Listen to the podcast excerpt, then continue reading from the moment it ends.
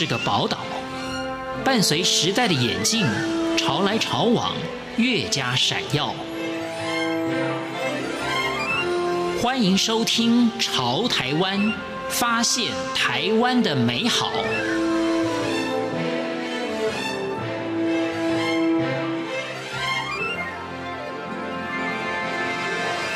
欢迎收听《潮台湾》，我是徐凡。现代人承受着许多的心理压力，在今天节目当中，我们邀访到是全养诊所的院长蔡东杰医师，让我们了解有一种治疗的方式，在心理学上称为催眠疗法。它是由现代催眠医学之父的艾瑞克森他所研发的，但是它复杂难理解，经由萨德博士的解说演绎，让许多的医生能够清楚，也运用在许多的病患当中。在今天的节目当中，我们请蔡医师让我们更深一层的了解可以改善哪些的症状。欢迎收听。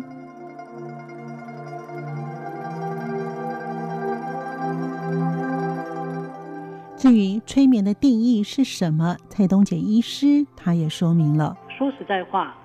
所有的治疗，心理治疗的起源都是从催眠开始。嗯，我们知道心理治疗最早做心理治疗，称他在做心理治疗的人是弗洛伊德。那弗洛伊德发展出一个很棒的一个系统，叫做精神分析。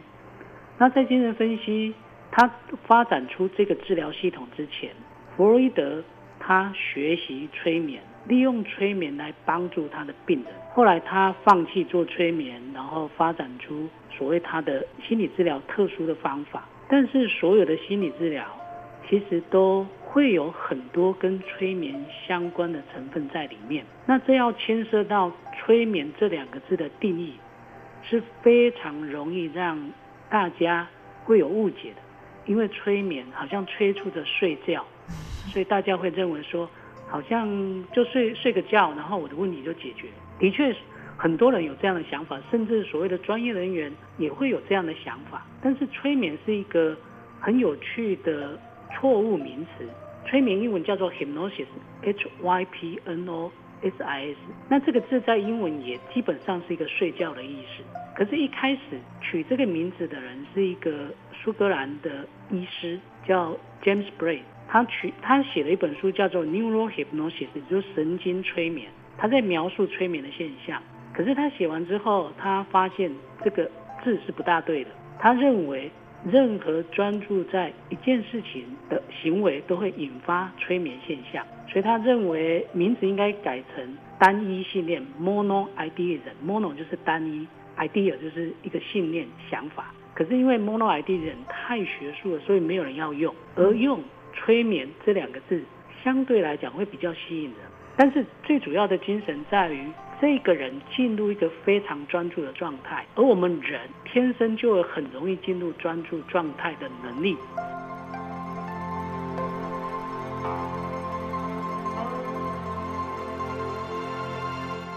全养诊所的蔡东杰医师他也举了例子。举个最简单的例子，我们去看电影，很精彩的电影，三个小时一下子时间就过去了，我们不会觉得时间好久。这么专注被剧情吸引的时候，我们对时间的感受改变了，对身体的感受改变了。所以当电影散场的时候，大部分人都会等着去排排队上厕所，因为在看电影的时候想上厕所的感觉变得不重要。所以这个是一个我们在日常生活当中其实常常会不自觉的进进出出这种状态。而这个比较广义的催眠应该是这个样，而我们利用这个方式，这个状态的改变，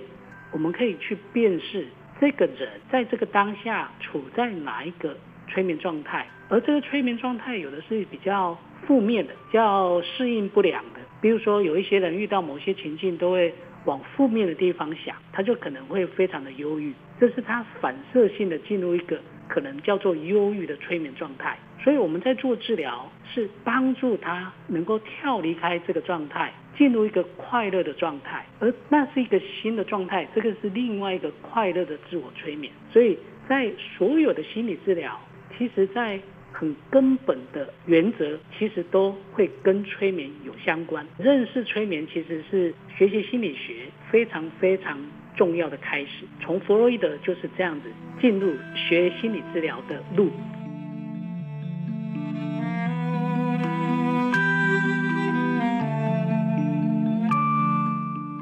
至于快乐的情绪是否会因为治疗结束后就结束了呢？蔡东杰医师他也解释了，我可以想象的理想的治疗、哦、就是比较理想的治疗状态，应该是治疗师跟个案在治疗的期间可能比较密切的接触一段时间之后，嗯，让个案能够真的体验到，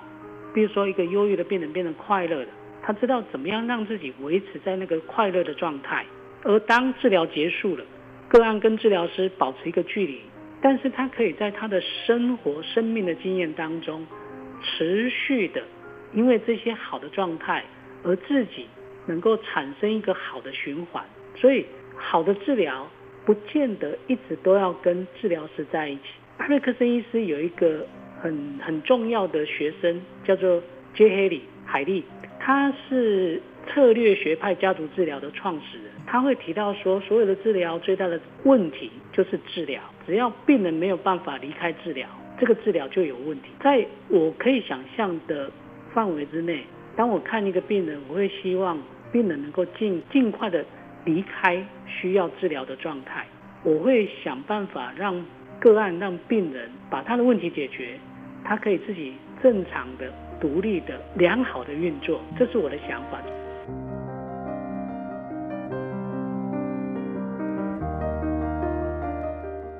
被称为现代催眠医学之父的艾瑞克森医师，他有什么样的贡献？蔡医师也谈到他的地位，可以被称为是现代医学催眠之父。弗洛伊德他从催眠开始，但是他放弃了催眠，因为 他, 他对催眠有一些比较不好的印象，所以整个心理治疗界对于催眠其实是比较负面的。那艾瑞克森医师出生在一九零一年，那个年代对催眠的理解都还是比较粗浅。艾瑞克森医师利用他很独特的方式，他学习催眠，用催眠的方式去帮助他的个案，而产生非常好的反应。而在那个时间，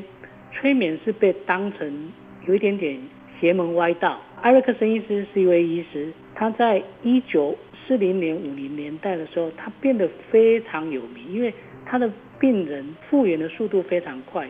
所以每一天等着要去挂号、要让他做治疗的人非常多。那 A M A 美国医师会觉得，在他们的会员里面，医师竟然打着催眠治疗的一个招牌名号，他们想要去取消他的医师的资格，所以他们就过去检查，看他在怎么做做治疗。经过了三次的实际看他做治疗的过程， A M A 他们的结论是，这个人所做的其实是完全符合医学心理学的要求，得到一个结论，在一九五零年的时候，是催眠或许是一个可以使用的医疗的手段。这个成就是非常伟大的，因为在那个把催眠当成黑法术的时代，能够扭转这样的形象是很了不起的。除了这个之外，艾瑞克森医师从催眠治疗开始，他开发出很多很创新的治疗方法。艾瑞克森医师在催眠的时候，他跟个案互动，跟他的学生互动的时候，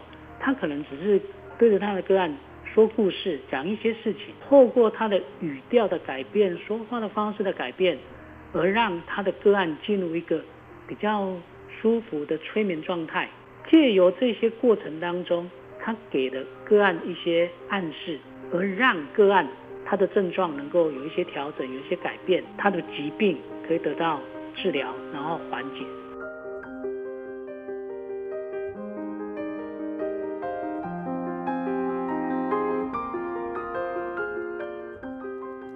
艾瑞克森医师他在心理的治疗方面开拓了相当大的视野，他也在晚年教出了许多优秀的学生，其中杰佛瑞萨德博士在治疗方式有了他的方法跟规则，也造福了后面学习的人。那艾瑞克森医师还有一个很大的成就，就是他在晚年的时候，七十岁以后，他教了很多很棒的学生，而这些学生去宣扬艾瑞克森医师做催眠的这些方法。艾瑞克森医师对于治疗没有很特殊的理论，他会鼓励他的学生做自己，有一些基本的概念，然后发展出自己对于治疗的一些想法。他的学生就是我们现在的老师，当然其中一位是我们今天谈另外一位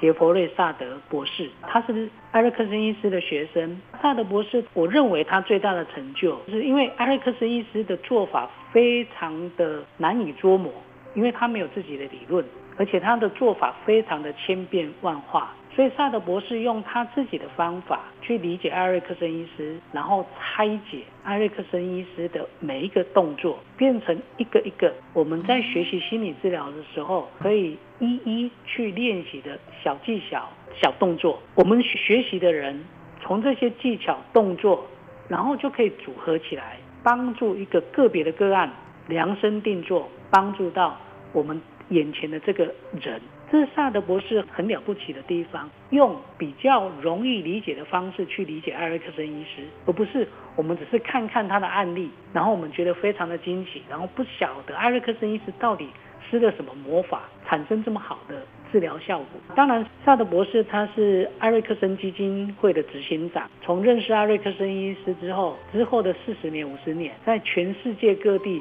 很认真的宣扬艾瑞克森医师的这些治疗方法，所以他是艾瑞克森医师的治疗方法这个学派很重要的推广的人。除了这个之外，他也还有一个我觉得蛮有趣的成就。嗯，他在一九八五年，他举办了第一次心理治疗演化大会，他邀请了在那个时候世界上所有治疗学派的创始人齐聚一堂，办了一个研讨会，所有的任何学派的心理治疗的治疗师都可以同时看到不同学派的大师在那个现场，然后这些大师会彼此去做讨论。我可以想象在心理治疗界里面最难得的盛事，今年二零二零年在十二月的时候原本要举办，不过因为疫情的影响，现在还在观望当中。这是所有学心理治疗的人都很值得去，好像朝圣的的一个场合。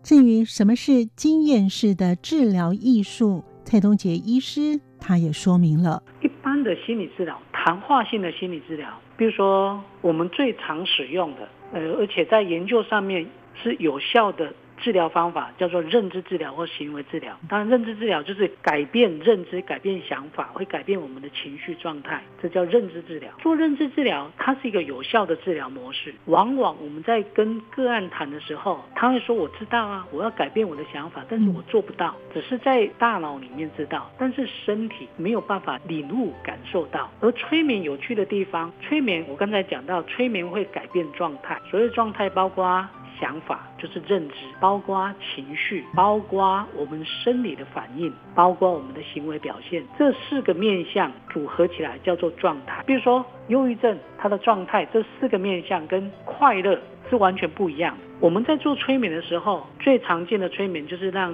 个案专注在他的身上，他的内在，他通常会产生一个就是他变得比较放松，而放松可能是一个情绪，可能是一个生理的反应，比如说心跳变慢啊，血压降低啦、啊，身体会发热啦、啊，甚至会有一些轻飘飘的那种感觉，这是一个放松下的生理的反应。而这个时候想法就会跟着改变，当我身体比较放松，我的想法变得比较有弹性，所以原先在认知治疗那个想法卡住过不去的，在进入催眠的时候，他可以体验到，哦，原来在这个状况下我的想法会改变，我的想法改变之后，我的心情也真的改变了。